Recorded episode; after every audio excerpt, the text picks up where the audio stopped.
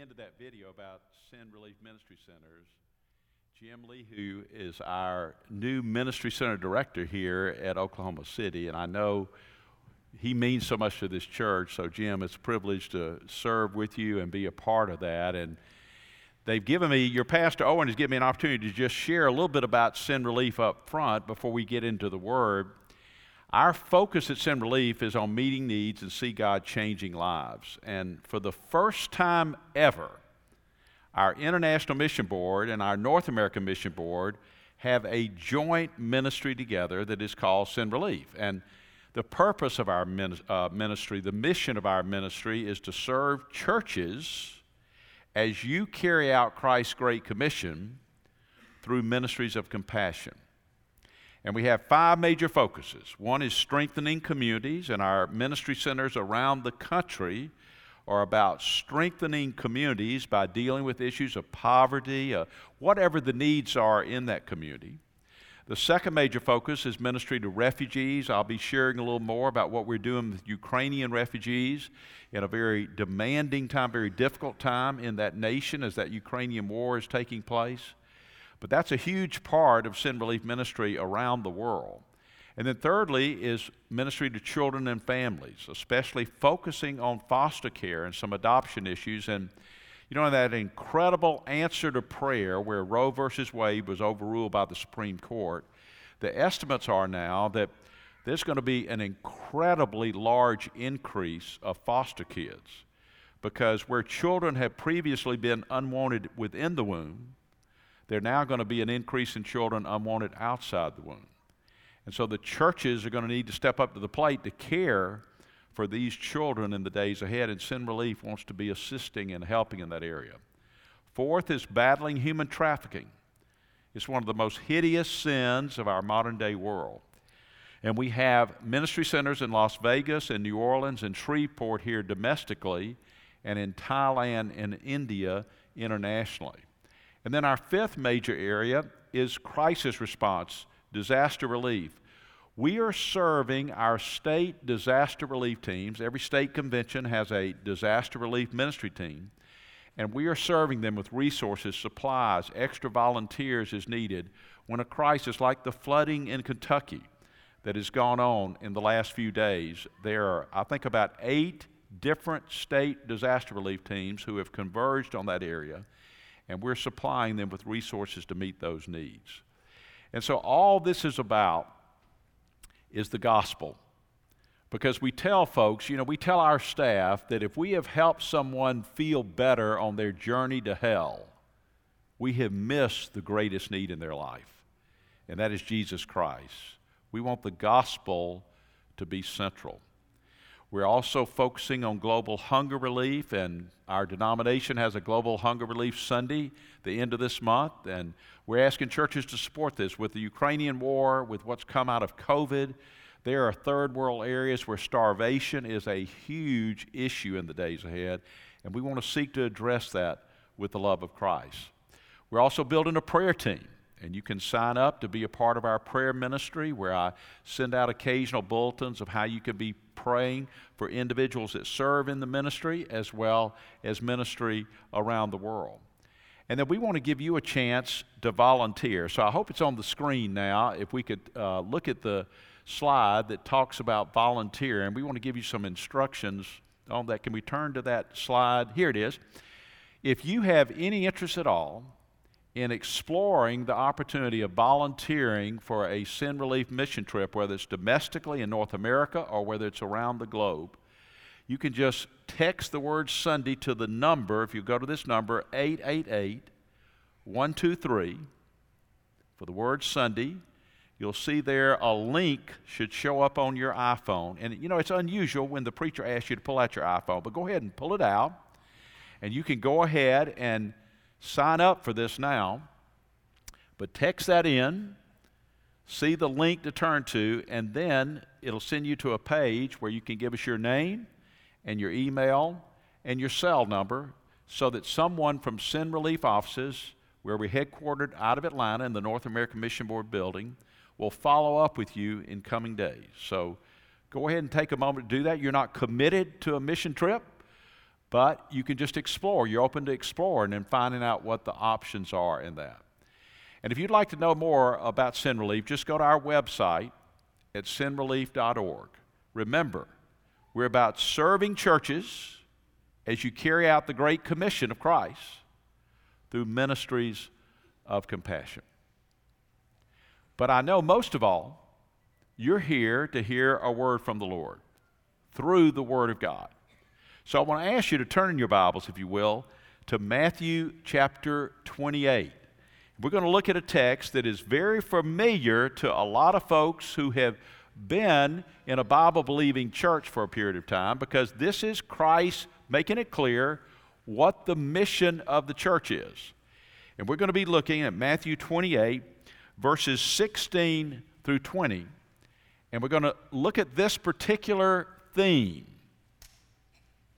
and that is how you can be a part of the most important work on the face of the earth. So if you're physically able to honor God, let's stand now for the reading of God's Word. And we're going to look at Matthew 28, verses 16 through 20. But the 11 disciples proceeded to Galilee, to the mountain which Jesus had designated. And when they saw him, they worshiped him, but some were doubtful. And Jesus came up and spoke to them, saying, All authority has been given to me in heaven and on earth. Go, therefore, and make disciples of all the nations, baptizing them in the name of the Father and the Son and the Holy Spirit, teaching them to observe all that I commanded you. And lo, I am with you always, even to the end of the age. Father, as we stand before you to honor you as the King and Creator of all, we pray now, by the power of your Holy Spirit, that you will speak to us from your Word, and especially from a very familiar passage in your Word. Give us fresh insight today in a way that draws us to follow Jesus like never before. And we pray this, Father, in Jesus' name. Amen. You can be seated. It is a long time to stand through the message, so we want you to get comfortable there. As your pastor, Owen, shared, I had a privilege of pastoring one church for 38 years in Atlanta and being the founding pastor of that church. And it was a privilege to see how God blessed that congregation during those 38 years and to be a part of what God was doing. But even more exciting was how Johnson Ferry, you wonder how it got the name, we're on Johnson Ferry Road in North Atlanta, and that church really got the vision of becoming a Great Commission church. And I think there were three decisions along the way that really enhanced that. Number one was giving. In our very first year, when we set up our very first church budget of $88,000, we made a big decision. Now think about $88,000. That's not a lot. That included the lease on the empty doctor's office where we were meeting and worshiping. That included all the operation costs of that ministry, all the resources of the ministry, included the pastor's salary. It was not a lot, I promise you. But we decided that year that we were going to give 11% to global missions. And to step out on faith, not knowing how we would ever come up with $88,000 in this new church meeting in an empty doctor's office, but to give on faith 11% to global missions. And in doing that, we said we wanted to always at least tithe to missions. And the reason that was a key starting point for Johnson Ferry is that Jesus says, where your treasure is, there your heart would be. You think he would say, where your heart is, then you will spend your dollars, but no. He says, where you spend your dollars, there your heart will be. And so Johnson Ferry, right up front, decided that we were going to have a priority on global missions and the Great Commission. And over time, it grew dramatically to where the church today gives about 24 to 25% of all the resources that come in to global missions. And that's a key of how God helped Johnson Ferry become a Great Commission church. But secondly, was through prayer.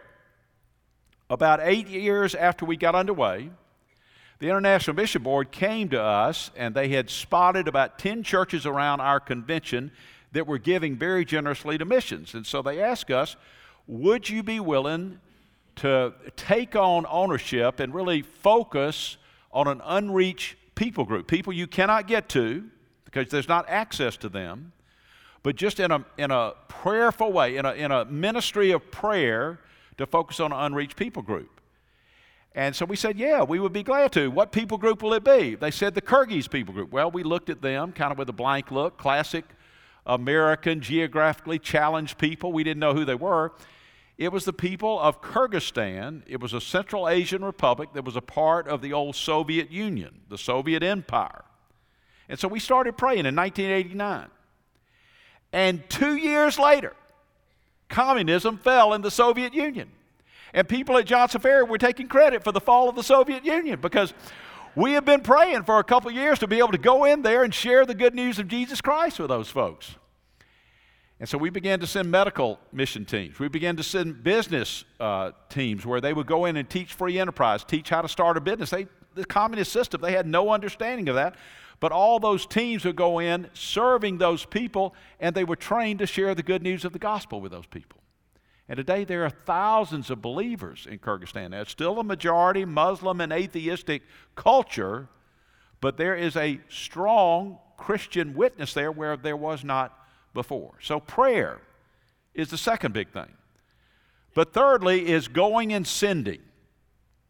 After we've been meeting as a church about 10 years, our student pastor at the time had a vision of challenging the high school students to give up their spring break, go through 8 weeks of discipleship training, and go serve the poorest of the poor south of the border there in Mexico by building houses and going door to door to share the gospel of Jesus Christ. About 30 students and adults went on that first spring break mission trip. Well, what that did in their lives and what that did in the life of Johnson Ferry is hard to describe because every year after that, more and more adults and teenagers were going on short-term mission trips around the globe to where leading up to COVID, we were averaging about 2,000 adults and teenagers a year going on about 70 to 80 mission trips around the globe. God did that. It was not us pleading with the church to do that. It was really of God as people saw the impact of taking Jesus' mission goal for the church seriously and being a sending and a going church.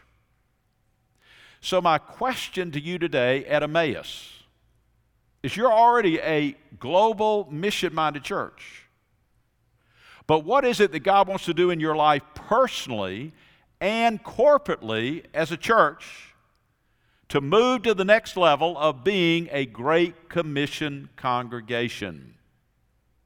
Now, in that light, let's look at what God's Word says about that calling. Look at verse 16 of Matthew 28. But the 11 disciples proceeded to Galilee to the mountain which Jesus had designated.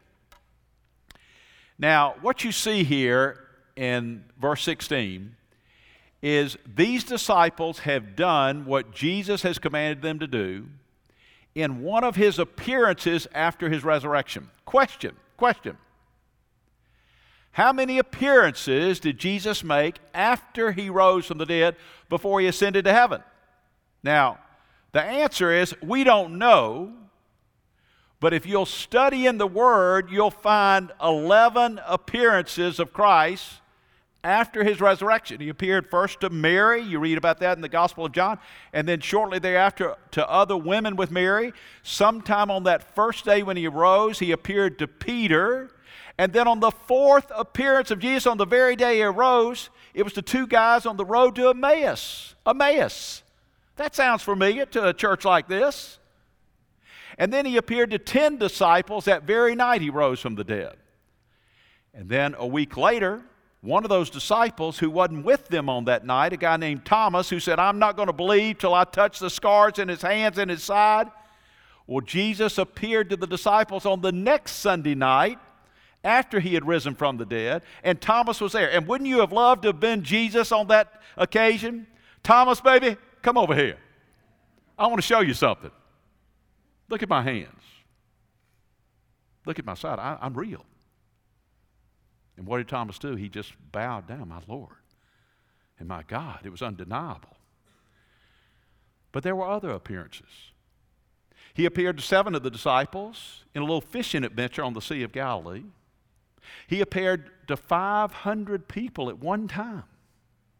He appeared to his brother James, who became a key leader in the church at Jerusalem. And he also had this appearance on a mountain somewhere in the Galilean region where the disciples were told to gather. And then finally he appeared on the Mount of Olives that looks out over the east side of the old city of Jerusalem, and that's where he ascended to heaven. And all these appearances give further evidence that he really did rise from the dead. But on this particular appearance, as he's got 11 disciples gathered there, he is giving them a charge, and they trust him enough to obey him to go to this mountain, anticipating that he's going to show up. Question, where did he go between these appearances? I don't know. Ask Owen, your pastor. Maybe he's got the answer to that. But we do know that he made a lot of appearances after he rose from the dead. So look at verse 17. It says, when they saw him, they worshiped him, but some were doubtful. Now, obviously, think about it. You know Jesus has conquered death. So wouldn't you worship him? They worshiped him because they were in awe of the fact that he really is who he claimed to be as the Son of God. Now, worship is twofold. We can worship God in our daily quiet time, our daily devotional life. That is so important because it helps you to worship God corporately better when you have spent time during the week worshiping God alone. But then there is corporate worship. And one of the things that COVID did that brought such damage to the church was these prolonged times of the church not coming together to worship. We need to worship with one another. We need the encouragement of one another. Hebrews tells us, don't neglect the coming together. And I know video worship has been a great thing to help carry people through the COVID time, but the fact is we need to come back together in person to encourage one another in worshiping the Lord. So the disciples were worshiping the Lord corporately together. But then it says something that's hard to take in. Then Matthew says, some were doubtful. Now, confession. When I was a young pastor, I used to give the disciples a fit about this. I mean, how in the world can these guys be so sorry as to be doubting when the man has risen from the dead? I'd give him a fit about that. And then one day in my study, the Holy Spirit got all over me and convicted me. You know, Brian, you are misunderstanding here. In context of what is taking place, now listen, are you listening? I don't believe the disciples were doubting Jesus. I think they were doubting themselves. Because at this point, they're going to be pretty well clear what the mission is. Jesus is reiterating it here in this appearance. But after spending 3 years with Jesus, after these appearances, after he has risen from the dead, they're pretty clear on the mission.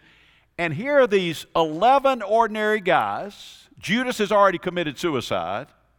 But 11 ordinary guys, many of them are illiterate. They hadn't been to Bible college. They hadn't been to seminary. They didn't have cars, trains, planes.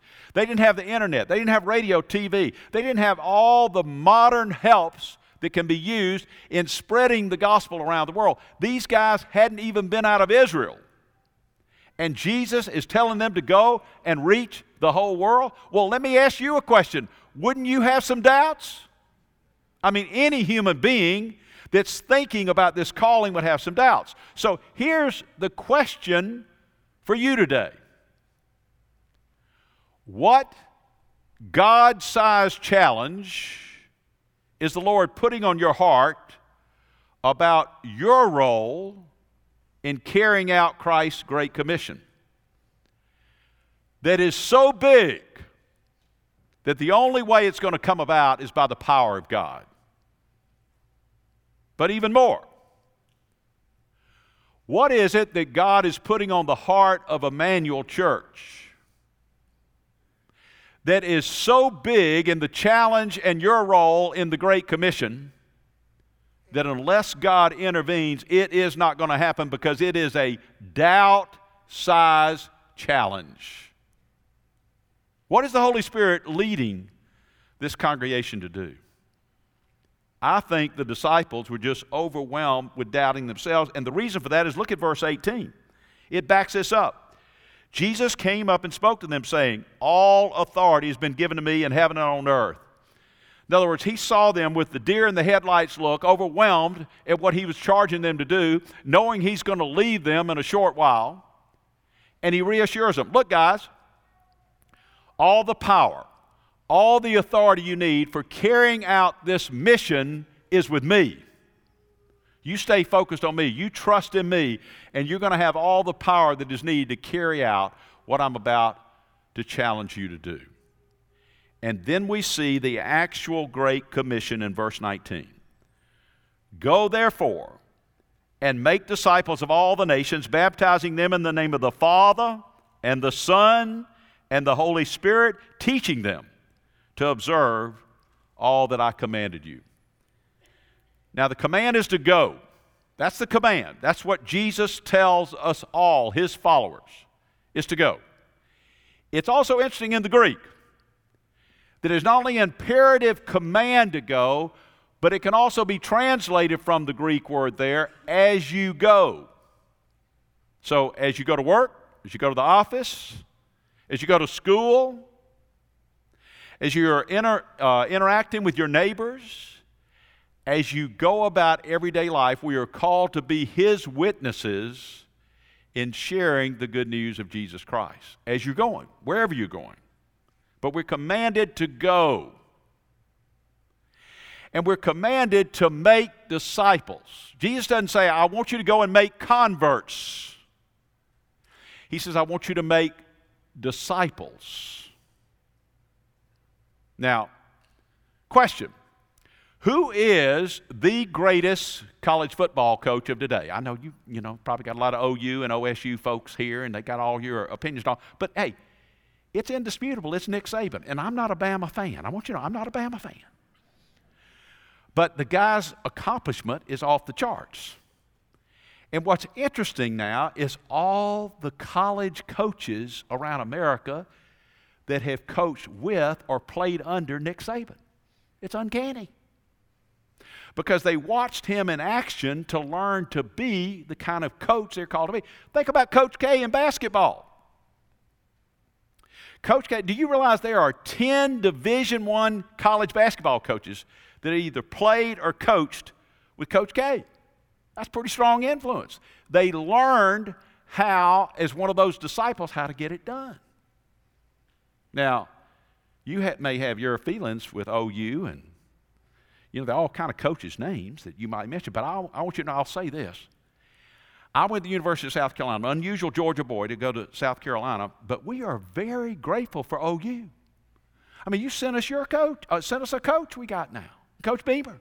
You sent us a quarterback. You sent us a tight end. And then there's Coach Venables, who had been there just torturing us at Clemson University, and he's now come to OU, and he's away from us now. I just want to thank OU for all the donations you made to us, but probably everybody around is so intimidated by Coach Saban. But think of the influence he's had on others. Think of Kirby Smart in our own state, one of the disciples there of Coach Saban. Well, Jesus is saying, I want you to make disciples. Disciples learn to be like the Master. That means that Jesus wants us to grow in spirit and character like him. That's what it means to make disciples. And at Sin Relief, we believe through ministries of compassion, we have an opportunity to lead people to Christ and make disciples. Now, here's a question. I know your pastor Owen talks to you about the gospel. I know your Bible teachers here talk about the gospel. But what is the gospel? What is it? The gospel is Christ died for your sins, and Christ rose from the dead. That is the gospel. Now, obviously, your pastor and Bible teachers here need to elaborate on what that means. In other words, Christ died for our sins. Well, who's Christ? Well, he is the Son of God. Well, why did he have to die for our sins? Well, all of us are separated from God because of our sin. And God loves you and me so much that he sent his Son to pay the penalty for our sins. What is the penalty of sin? It is death. And Christ was willing to give his life for us and shed his blood on the cross so that we could be cleansed of our sin. When we confess our sin, acknowledge our sin, and say to God, "Oh Lord, forgive me. I now want to repent of my sin and follow Jesus." When we're willing to believe that and accept that, God cleanses us of sin. And the shame and the guilt get removed. But not only that, the good news gets even better than that, because Christ rose from the dead.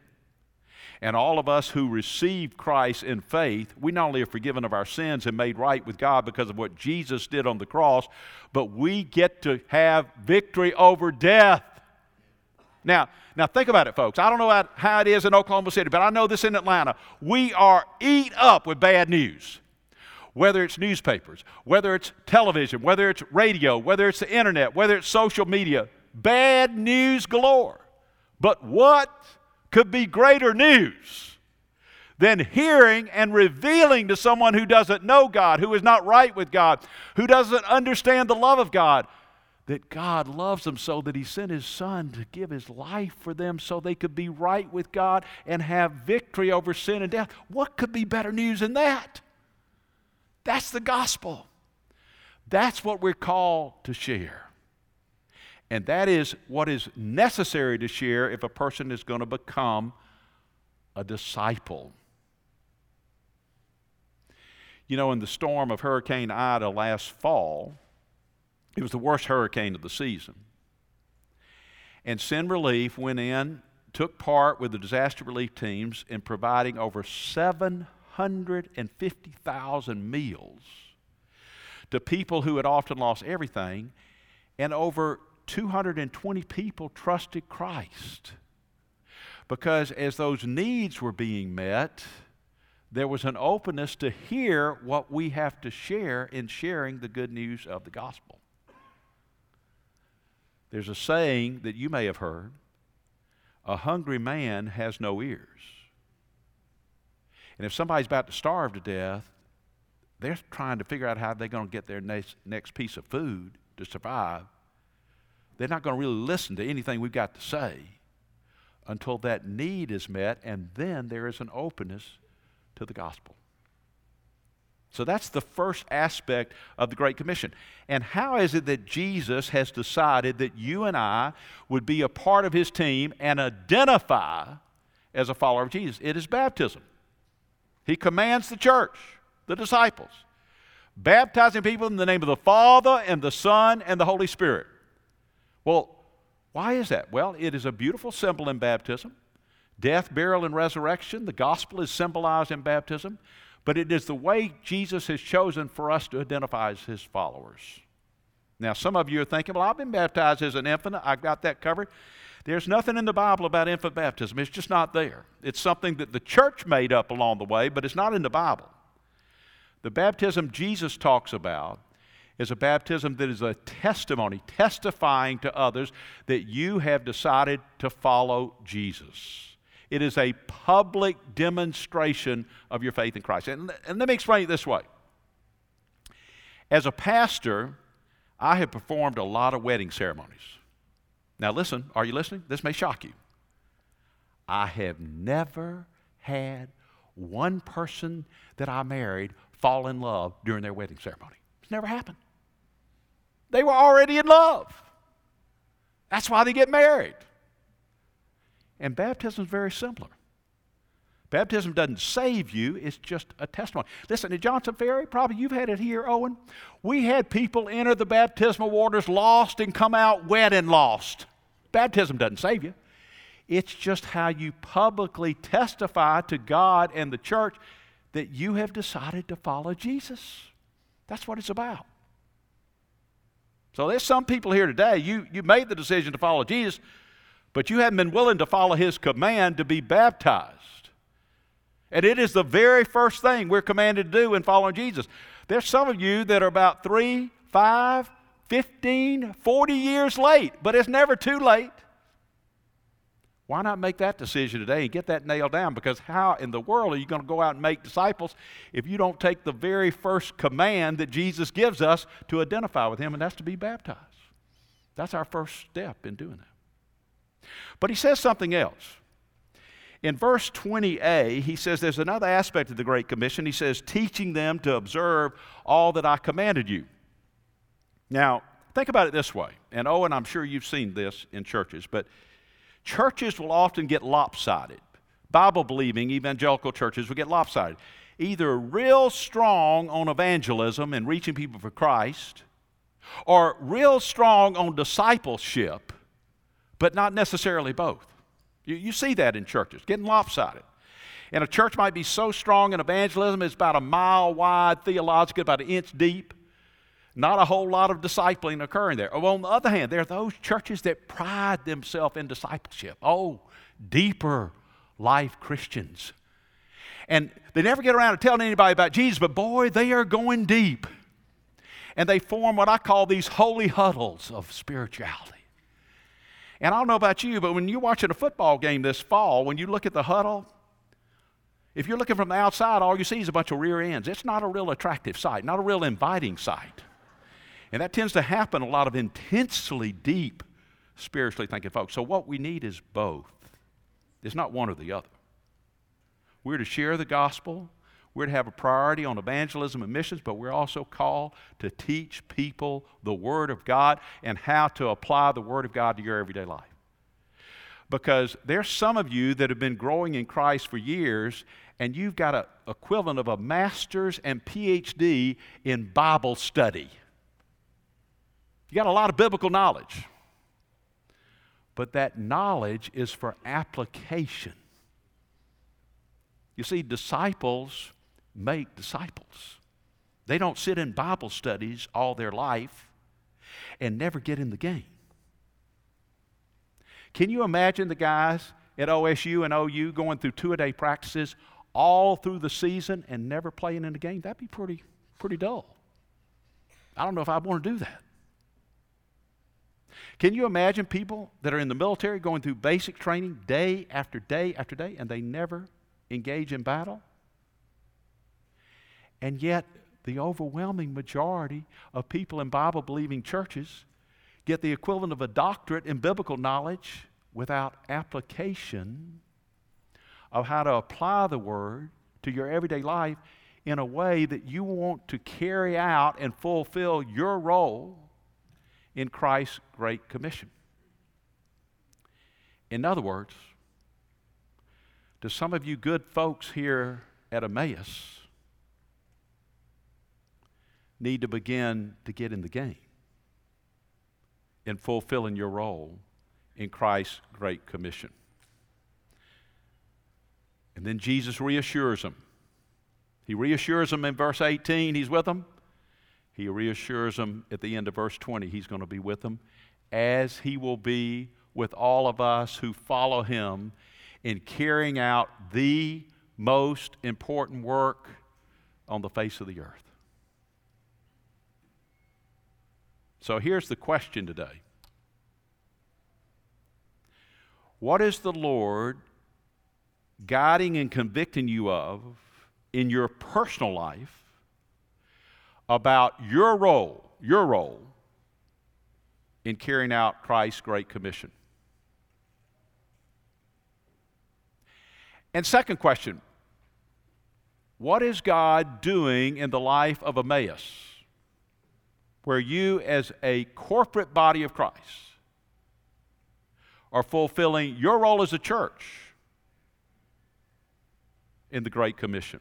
Now, when Jesus said to make disciples of all nations, the Greek word he uses for what we translate as nations is the Greek word ethnos.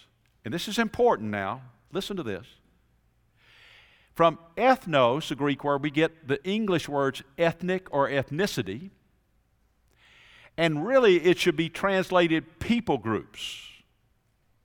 Because you look at a globe, of the world in 1900, say 120 years ago.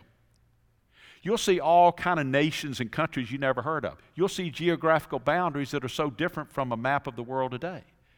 Jesus in his genius knew when he gave this Great Commission that different nations would change, names would change, boundaries would change. But people groups, that's groups that have a common language and a common culture, they stay basically the same. You can have a people group of a tribe of 800, 2,000. You can have a people group that is mega millions, like the Japanese. And what Jesus is saying is, look, I want you to reach all the people groups. Now, missiologists tell us there are about 11,700 people groups in the world, all sizes. And of those 11,700, there's about 7,000 people groups that are considered unreached. How is that classified? That's any people group with less than 2% of the population are Christian, born-again Christians. For instance, Japan is still considered an unreached people group because less than 2% of the population is Christian, even though they've had ministries and missionaries and churches for hundreds of years. But of those 7,000 unreached people groups, about 3,000 of them are unreached and unengaged. What does that mean? That means there is no known Christian, no known church, no known Christian ministry of any kind in that people group. 3,000. That's a lot. But now listen, are you listening? Don't miss this. Just 10 years ago, in 2011, there were 3,800 unreached and unengaged people groups. In other words, that number has dropped by about 800 in the last 10 years. It is the fastest drop in the 2,000-year history of the church. And when you live in America, with all the hard-heartedness and cynicism in America about the gospel of Jesus Christ, where it seems so few people are really open and willing to listen, don't kid yourself. God is working powerfully in places around the globe where people who have never heard are longing to hear and are coming to know Jesus Christ. So, with God working in the world so powerfully today, what is going to be the role of Emmaus in reaching these unreached people groups with the good news of Jesus Christ?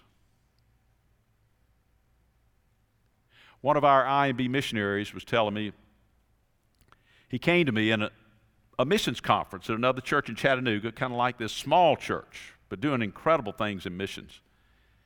And he came to me and he said, Brian, I just want to tell you something Sin Relief did. You may not even know it. But this was in the COVID time and coming out of COVID. He says, we've been discipling Christians in South India. And in the course of that discipleship, we've been encouraging them to really apply their vocation, apply their life to sharing with people groups around them. And we ordered some supplies for food, purchased those foods locally to help the economy during COVID in some remote village areas where there were people that were afraid they were going to starve to death. In one village, where almost everyone in that village was another religion, there were about 8,000 people. We delivered food bags that would feed a family of four for about 2 to 4 weeks. We had the national Christians we've been discipling to go and do the delivery because those churches are going to be there. He said of the 8,000 people that received those food supplies, 2,200 plus trusted Christ as their Savior and Lord. Now that's exciting. But see, here were these people thought they were going to starve to death, and this need was being met, and then they were open to the gospel. But even more, he said, but let me tell you what happened in one family. There was one family, when this national Christian showed up at their door with that food bag, they began to weep. And it was a father and mother that had planned their final meal with their children. They were going to poison their children and themselves so their children wouldn't have to go through the agonizing death of starvation over weeks at a time. And these Christians showed up with that food bag, and not only saved the lives of that family physically, but that mother and father came to trust Christ because they couldn't believe people loved them that much. Now, that's just one role Sin Relief has. I mean, we've been ministering to the Ukrainian refugees that have, over 6 million Ukrainians have left that nation, largely women and children. And even another 6 to 7 million are in the Ukraine, displaced within the nation. And we're there serving through the churches, and churches like Emmaus that support through giving to our IMB and North American Mission, giving to our funds. You're taking part in these ministries. And yet around the world, what is it that God is leading you to do and Emmaus to do in carrying out Christ's Great Commission? Because remember, this is the most important work on the face of the earth. Nothing comes close to the mission that Christ has given His church. How will you respond? Let's pray. Father God, you have your hand on this church, great spirit in this church.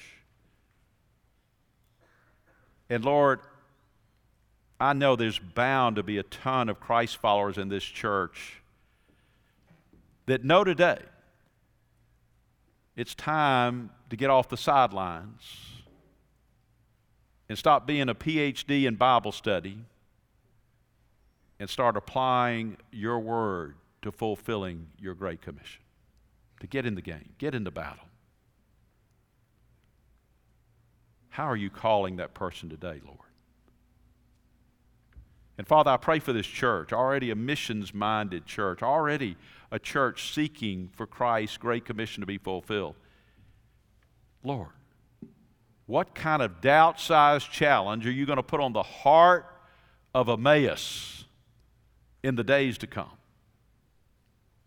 and being a part of this great mission you have given your church, the most important work on the face of the earth? And Lord, in a room this large, there are bound to be people that have not made that decision of trusting Christ. Or there are bound to be people, those classic cultural Christians, who believe what you say in the Bible about Jesus, but they've never really entrusted their heart and life to Jesus. May this be the day, Lord, right now, when they come to you and say, Lord, forgive me. I've been going my own way. I want to do things your way now. I want to follow Jesus. Oh, Lord, may they make that decision with you right now. Lord, there are bound to be people here that have trusted Christ, but they've never obeyed you in baptism. And they left out the very first command you give a new believer and follower of Jesus. May they have the courage to obey you and step forward so that as they participate in your Great Commission, they will do so as a faithful follower of Jesus. Lord, you know the decisions people need to make today. Holy Spirit, we pray for your conviction to guide each person here in following your will, in fulfilling their role in the most important work on the face of the earth, the mission of your church. For we pray this prayer, Father, in Jesus' name. Amen.